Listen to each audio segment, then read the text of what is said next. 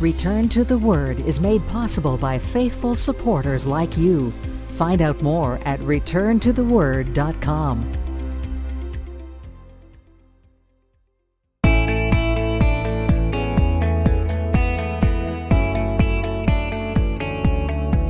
Welcome to another edition of Return to the Word Radio with Bible teacher Mark Fontecchio. Advancing the message of God's amazing grace through the teaching of God's Word. And now with today's message, here is our teacher. One of the most terrifying things that is out of the Holocaust in World War Two, when the people of an entire nation set out to exterminate the Jewish people, is the haunting image that I've mentioned to you before. It comes from the picture of Auschwitz, where above the entrance to the death camp were the words, "Arbeit macht frei." The same thing stood above Dachau, "Arbeit macht frei." The German phrase means, work will liberate you. Work gives you freedom. Work makes you free. And it was a lie. It was a lie and it was a false hope. And the idea behind it was that the Germans would get the people thinking that hard work equaled freedom. Hard work equaled liberation. But as we know, liberation was horrible suffering and even death. Arbeit macht frei. Now, one reason that this phrase haunts me so much is because it is the spiritual lie of this age. It is a satanic lie. It is a religious lie. It is a false hope, an impossible dream for many people in the world who believe that work, hard work, will liberate them. That somehow their good works are going to be great enough to outweigh their bad things in life that they do. And this will allow them to stand before God in eternity and say to Him, "You owe me the right to enter into heaven." It is the hope of every false religion that Arbeit macht frei, good works will liberate you. You see, that's what the book of Galatians is about. It is to stand against that lie, that very lie from the pits of hell. It is showing us the beauty of a life in Jesus Christ, an abundance of freedom that we have to walk with Christ. You see, I believe that the book of Galatians is one of the most important books in the entire Bible. And so it's my hope that if you've never really understood what the gospel of grace is, that our study together will change your understanding of God and change your understanding of His grace, His love, and His joy. Now, the letter to the churches of Galatia has been rightly described as the backbone and background for every great spiritual movement throughout all of church history. And I pray that as we work our way through this over the coming weeks and months, that this study of Galatians will change your entire life and change your entire thinking. Because if you've ever fought battle after battle to try and free yourself from the shackles of guilt and shame, if you've tried to measure up but you constantly feel like you're falling short, if you feel that you can never be the man or the woman that God wants you to be, if you're struggling with sin, if you find it hard to make good decisions, good choices in life, if you struggle with legalistic tendencies, if you don't feel forgiven in Christ, if you feel condemned and guilty, there is freedom found in the book of Galatians. Freedom that can only come by the grace of God. Now, Galatians, it is the very first letter that the Apostle Paul wrote. Paul wrote this right before the Council of Jerusalem in Acts fifteen. It's the first letter that Paul wrote. Why? Because this was the first problem that he faced in the church. As the good news of Christ's death, resurrection, and salvation went out to the Gentiles, false teachers, you know, were following around the apostles, teaching that in order to be a real child of God, in order to be an absolute child of God, in order to be a follower of Christ, you must first become a Jew. You have to keep the law. You have to keep the traditions. That is what it took to be acceptable to God. It's the old thing of law versus grace. It's a battle for the sake of the gospel of Jesus Christ, and nothing more could be important. And so Paul spoke some strong words against those that would dare to attempt and corrupt the gospel. Paul is writing to the churches in what we know today as southern Turkey, the churches of southern Galatia, Lystra, Iconium, Pisidian Antioch, Derbe, writing as early as forty-eight A D to the churches that were established on his first missionary journey. You remember that Paul was born in the region, in that region, in the city of Tarsus. He understood the people of Galatia. He understood their culture. But when Paul wrote this letter to the churches of Galatia, he did it with bad manners. He did it in a kind of a rude way, and he did it on purpose. You see, when you wrote a letter like this, after getting through the introduction, you would say something nice to the people that you were writing to. Something like, I give thanks to you for this, and then whatever you're giving thanks for. And if you look at all of the rest of Paul's letters, you find that there's always some word of thanksgiving for the people. But you don't see that in Galatians. Not in Galatians, because Paul is filled with a passion, a love for the gospel of Jesus Christ. And the introduction of all the other epistles, it always gives us a clear understanding of what the letter is going to be about. And Galatians is absolutely no exception.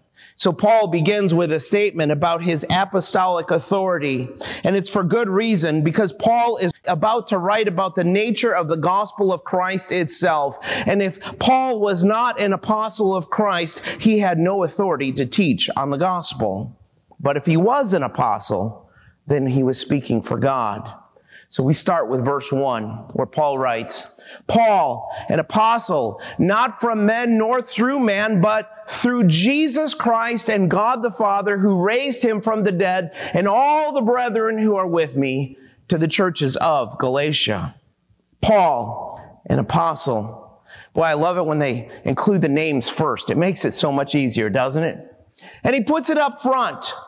Apostle of Jesus Christ. Very blunt, very to the point. An apostle is someone who has been sent with the authority to represent someone else, as if they were here in person. Paul is saying, I am an ambassador. I am an envoy. I am an apostle. I am a believer who has seen the resurrected Christ and who has been commanded directly by Jesus Christ himself to preach and lay the foundation of the church age. Do you see it? It's an important mission. Not from men nor through men. My authority, he says, does not come from men, nor did his authority come through any one man. He's saying it didn't come from Ananias and it didn't come from Barnabas, but rather through Jesus Christ and God the Father. Notice here with me that Jesus and God the Father are linked by one preposition. Paul is putting them on equal footing, equal plane. He's saying, my authority isn't human, it comes from God himself. Skip ahead with me, if you would, to verse eleven. It says, but I make known to you, brethren, that the gospel which was preached by me is not according to man. For I neither received it from man, nor was I taught it, but it came through the revelation of Jesus Christ. Now, this is a very bold claim. Paul, are you saying that you speak for God? Because in order to be an apostle, you had to actually have seen Christ. Paul, when did you see Jesus Christ? Well, it's recorded in Acts nine.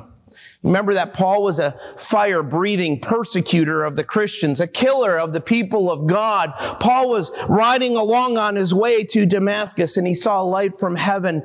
He fell down on the ground when Jesus Christ revealed himself. Now this voice came down from heaven with the words, Saul, Saul, why are you persecuting me? And he said, who are you, Lord? Then the Lord said, I am Jesus, whom you are persecuting. Saul was told to go to Damascus. And then we are told of Ananias in that city, who heard the same, same voice of the Lord. Ananias was told that this guy named Saul would show up, this guy who kills Christians. But I want you to understand that Saul is also something else, Christ told him. a chosen vessel of mine, to bear my name before Gentiles, kings, and the children of Israel. For I will show him how many things he must suffer for my name's sake."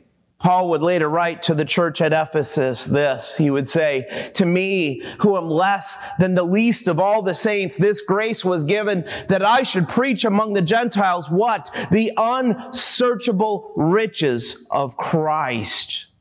This is what Galatians chapter one is all about. God's grace and the unsearchable riches of Jesus Christ. You see, Paul's apostleship is either from God, and it's true, or it's not, and he's a liar. But if it's true, then you believe what Paul said, because to reject Paul's message was to reject God himself. But if you do not believe that Paul was an apostle, then Paul is a liar, and you should rip out so much of the New Testament. The doctrine of the deity of Christ, the doctrine of the gospel of Jesus Christ, is worth contending for. And in two thousand years of church history, there is nobody, in my opinion, used more to contend for this biblical truth than a man named Athanasius. Athanasius, if you're a student of church history, he was born in the year two ninety-eight A D in Egypt. In his early twenties, he was just a deacon in the church of Alexandria, North Africa. And during that time, the doctrine of the deity of Christ, it came under a brutal attack by a highly influential pastor named Arius. Now, Arius taught that Jesus was just a created being, that Jesus had a beginning, and that there was a time when Jesus did not exist. And therefore, according to Arius, Jesus is the Son of God, but not God the Son. And his heresy was later known as the Arian heresy. It sparked a flame throughout the Roman Empire that would dominate the church for sixty years.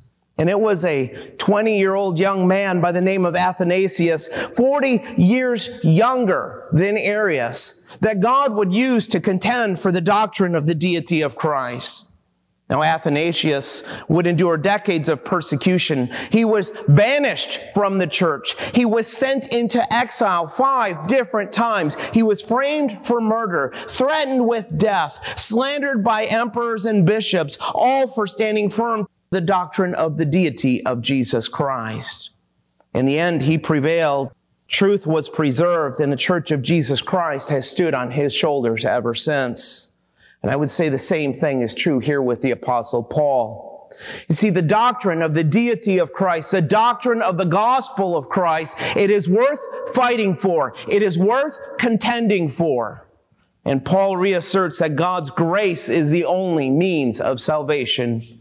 Verse three, "Grace to you and peace from God the Father and our Lord Jesus Christ, who gave himself for our sins, that he might deliver us from this present evil age, according to the will of our God and Father, to whom be glory forever and ever. Amen."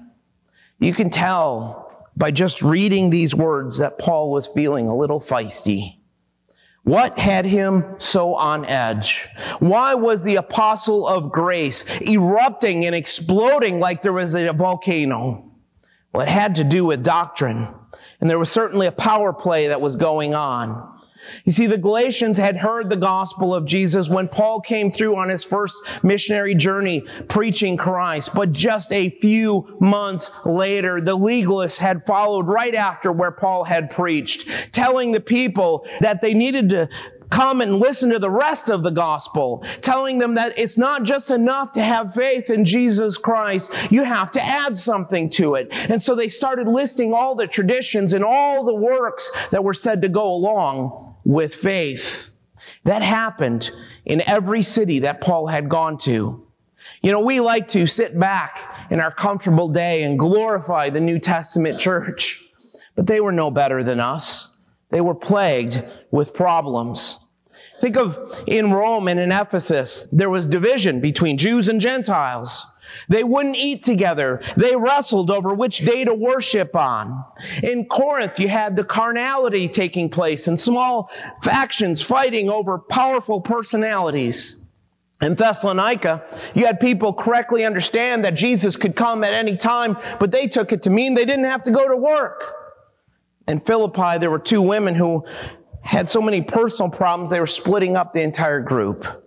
In Crete, when Paul wrote to Titus, there was somebody causing problems, somebody causing factions. And so it was all the way throughout the New Testament, and that's the way it was in Galatia. And Paul attacked these problems head on. Skip down to verse six in chapter one. Notice how he confronts these hard truths that need to be said. He said, I marvel that you are turning away so soon from him who called you in the grace of Christ to a different gospel. Or look ahead to chapter three, verse one. He says, oh, foolish Galatians, who has bewitched you that you should not obey the truth, before whose eyes Jesus Christ was clearly portrayed among you as crucified? And he said, this only I want to learn from you. Did you receive the Spirit by the works of the law or by the hearing of faith? You see, Paul didn't shy away from it because he knew the gospel is important. The gospel of Jesus Christ is the most important subject to mankind. But what gives Paul the right? Go back to the introduction in verse three. He says, grace to you and peace from God the Father and our Lord Jesus Christ. His right to speak like this became true because his authority came from God. But notice again that he puts God the Father and the Lord Jesus Christ on equal footing. Grace to you and peace. That is what God wanted for them. But Paul says, I'm speaking from God our Father and the Lord Jesus Christ. I am bringing this message from God. I speak for him. And if you don't listen, you're not going to experience that grace. Now, the most amazing part of the gospel of grace is that God didn't wait around. He didn't sit back and wait for mankind to initiate good works so that we could somehow impress him. It's actually the other way around, isn't it? That God initiated a plan to rescue us and bring us to himself. He did it by sending Christ to rescue us. Christ came to deliver us. The cross of Jesus Christ is the greatest display of divine love, grace, mercy, and forgiveness. And don't miss the teaching. This is probably the earliest statement, the earliest statement written in the New Testament about the significance of the death of Jesus Christ. And there's actually two parts of the gospel clearly stated here. He gave himself for our sins. What is that? Substitution. He gave himself in our place for our sins. That's the first part. But in order to understand this, you have to see that there's a also a description of our condition as well. Every person apart from God stands guilty before God. We have committed offenses toward God, and without Jesus Christ, we're absolutely helpless to do anything about it. Go back to that image of Auschwitz, if you would. Look at the pictures of these people. Look at absolutely how hopeless and spent they are. Why? Because they're the victims of the Nazis. They've been enslaved, prisoners of the Nazis, and their enslavement has rendered them weak and helpless. But you see, those pictures are like pictures of us because of our sin against God. You see, left on our own, we are weak. We are helpless. We have committed crimes against a holy and righteous God. And the greatest crime of all is the independent and prideful spirit that says, somehow I'm going to be so good, I'm going to stand before God without a blood sacrifice to pay for my own sins. You see, if the Galatian churches were to accept any other message as an answer to sin, they would be denying the value and the effectiveness of Christ's sacrifice. See, God tells us in his word, you cannot stand before me without a sacrifice that I accept as worthy to pay for your sins. And the only blood sacrifice that God accepts as worthy is the sacrifice of his son, Jesus Christ. These people in the death camps were helpless, and that is our spiritual condition before God without Christ. We need help. But Christians, through the blood offering of Jesus, we have been set free. Praise God. We have been liberated. And that's what he tells us when Paul says that Christ gave himself for our sins, substitution, so that he might deliver us from this present evil age. That's the second part of it. This is liberation. Christ has delivered us from our sin in order to deliver us from what Scripture calls this present evil age. Because we live in a world that is dominated and ruled by Satan. Paul lived in that same world. He lived in it too. Full of cruelty, death, sin, temptation, deception. But we have been set free from that power of sin. You see, I think this is the key to the book of Galatians. This letter is all about being set free, liberated from the bondage of sin. It is to have freedom in Christ from sin and all of its effects. Here's the conclusion I come to in the Scriptures. I can't change the world. I can't. I can't stop abortion. I wish I could. I can't stop murder. I wish I could. I can't stop people from lying about one another. I wish I could. I can't stop people from gossiping about one another. I wish I could. But I don't have to live under the tyranny of those sins any longer. Because of Jesus Christ, I can be different. I can be free. And that is what Galatians is about. We are free from the tyranny of this present age because we've been adopted into God's family. Praise God. Now, I've tried all week to try to imagine how I could illustrate this best. And then I remembered the concentration camps. Imagine, if you would, yourself as one of those inmates. And one day as you look out, you see this man coming up to the gate. And the gate still says the words, Arbeit macht frei. Good works will liberate you. And this man, he flashes a photo I D, and they glance at him, and he just walks right on in.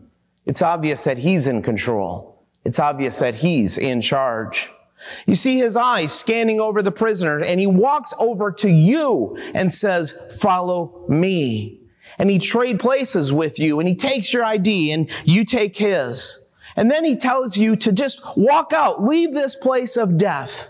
So with your heart pounding and with your mind not even fully, totally understanding all of what just happened, you just start walking towards the gate, afraid to look around, afraid to look back. And then you walk up to the gate and you just flash that I D, but the guards barely even look at it. And the gates open up and you just walk on out. And much to your surprise, you are free. And when you walk far enough along, you look back and see this man who is about to take your place, your death. And you look up at the gate that says, good works will liberate you, and you know that now it is a lie. You see, it's the love of God that liberates us. It is the blood of Jesus Christ that liberates. He died in our place, and we have been, as believers, set free. Jesus came to offer himself in our place, dying for our sins, so we might be delivered from the tyranny of this present evil age. Paul is saying here to the church, as he's saying, my life has been changed by the grace of God. I now devote my life to living for the one who gave his life for me. And believer, that is how it's supposed to work, isn't it? Then look at what Paul says next, that all of this happened according to the will of our God and Father, to whom be glory forever. Amen. Worship is not a mood. Worship isn't even music. Worship is a response of gratitude and honor to God who gave himself to deliver us from sin. Worship puts the spotlight of eternity totally on God himself. It wasn't my plan. It wasn't my works that made me free. This was God's plan. This was God's work. The grace that reaches out to deliver us is according to the will of our God and Father. It is his love that liberates. It is his blood that liberates. It is the love of God and the blood of Jesus Christ. They free us from our sin. But that freedom is for the taking. If you never understood the nature of the good news that God has paid for your sins and Christ has risen from the dead, I want you to understand something this morning, that the good news is all you have to do is by faith, by faith, trust before God that you are a helpless criminal deserving God's judgment, that Jesus is God the Son who died and rose again. Trust that he took your place. Trust that he paid the price for you.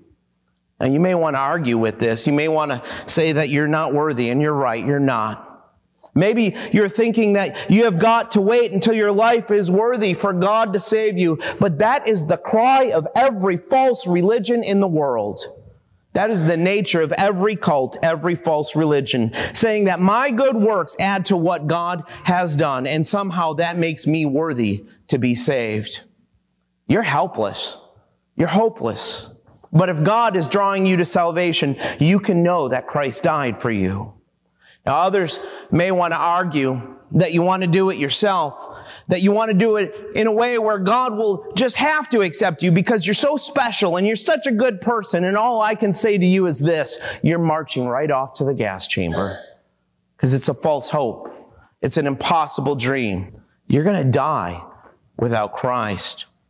To receive Christ, it's just a matter of asking. It's a matter of trusting the Savior, that by faith you believe that Jesus Christ is the Son of God who died and rose again to pay your penalty for sin, that He gives eternal life to those who trust Him and Him alone for it. And it is God.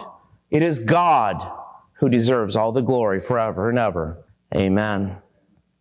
California's most colorful stagecoach robber was known as Black Bart.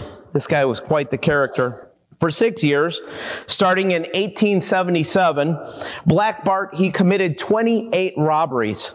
He would just wear a flour sack over his head. He would hold a shotgun, and then he would say, in a very formal manner, he would write up to these people and say, "Will you please throw down your treasure box, sir?"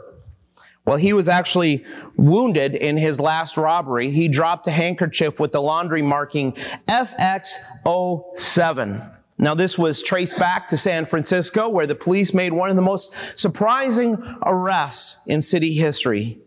See, Black Bart, the stagecoach robber, turned out to be this man, Charles Bolton, one of San Francisco's leading citizens with close ties to the police department. And he had a reputation. He had a reputation as a non-smoking, non-drinking, God-fearing man who went to church with big business interests in gold mines. But the citizens of San Francisco had been led astray. They'd been deceived, tricked by someone who had the appearance of a squeaky clean life, but it was all a lie. You see, this is how the legalists will live. This is how the person committed to works shows themselves, looking polished on the outside, but inwardly deceptive. And I think a lot of Christians today are living this way. And I think even more are being tricked by the legalists that have infiltrated the church of Jesus Christ. Until the Lord returns, there will be always be people in the church who are trying to lead God's people back into bondage, trying to lead God's people away from grace, and trying to lead God's people away from the Christ of the Bible. You know, the scriptures are quite clear. Our Lord Jesus Christ is coming again to receive His bride, to rule the world, to establish His kingdom. This is the Lord Jesus Christ that we see described all throughout Scripture. But the cults, they have a different gospel. The Jehovah's Witnesses have a Christ, but He is not God the Son, nor did He rise from the dead, because according to them, His body dissolved into gas in a tomb. Their Christ came back, they said, in nineteen fourteen. That's not our Lord Jesus Christ. The Mormons have a different Christ. Their Christ was a polygamist, secretly married to Mary and Martha. Again, that's not our Christ. The Seventh-day Adventists have a Christ, but He did not bear our sins in His body. According to them, Satan was the one. Satan was the scapegoat, and our sins were put on Him. Again, their Christ is not our Christ. The liberals have their own Christ today, but He was not born of a virgin. His life was only just a good example, and His resurrection was only a myth. This is not the Christ of the Bible. And I will say that the legalists who invaded the churches of Galatia, they had a Christ too, but His grace and His power was insufficient to save. This Christ needed His work on the cross, plus the laws of Moses, in order to redeem. But we understand that God's grace is the answer to our guilt. Paul said in verse three, he said, "Grace to you and peace from God the Father and our, our Lord Jesus Christ." You see, our Lord Jesus Christ saves by grace through faith. The person living in the grace of God understands that it is not what we do that makes us righteous. It is Christ living in us. And understanding that when we came to faith, when we came to accept by simple faith that Christ died for our sins and rose from the dead, we were declared righteous by God. We were rescued, which is the doctrine of justification. You see, it's a sovereign act of God whereby he declares a condemned sinner righteous. The person that is claiming God's grace should understand that it's more than possible to be rescued by God, but yet still fail to be living daily in his grace. These new believers in the churches of Galatia, they were confused. They were confused and tempted to go back to the law. Paul reminded them of the completed work of Jesus Christ. In fact, in every chapter of this letter, he preached Christ. And how did he even end the book of Galatians? He ended with these words. He said, "But God forbid that I should boast except in the cross of our Lord Jesus Christ." So for Christians to disregard grace is to rob God of the glory that is due to him and him alone. If you add works to faith in the gospel message, you take away from the glory of God. If you add works as needed in order to keep your salvation, you take away from the glory of God. Because the difference, and hear me on this, the difference between grace and legalism is whether or not God gets all the glory. That's the difference. Anything that tries to strip away the glory of redemption away from the Creator is a message that does not come from him. You see, grace means we did nothing to deserve it. Grace means we stand in Jesus Christ. We stand forgiven, living in his mercy. It's his grace that has found us, and it is his peace that calms our souls, knowing that we have been reconciled to holy and righteous God, knowing that we have been brought together as his people for his mission and for his glory. So let his grace and let his peace sustain you, because, believer, you've been set free. Amen. You've been set free from the penalty of sin, and you have been set free to live for him. To God be the glory, both now and forever. Amen. Return to the Word Ministries is committed to teaching the full counsel of God's Word and the gospel of Jesus Christ. For more about our ministry, please visit Return To The Word dot com. Return to the Word is a faith ministry. This means we freely distribute the teaching of the Word of God over the air and online. We do this without charge. If you feel led to support the ministry with a donation to help cover these costs, you may do so on our website, Return To The Word dot com, or by mailing a donation to Return to the Word, P O Box eight seven nine two five nine, Wasilla, Alaska nine nine six eight seven. Thanks for listening, and we pray that the Word of God will be a lamp unto your feet and a light unto your path. Join us next time for another edition of Return to the Word.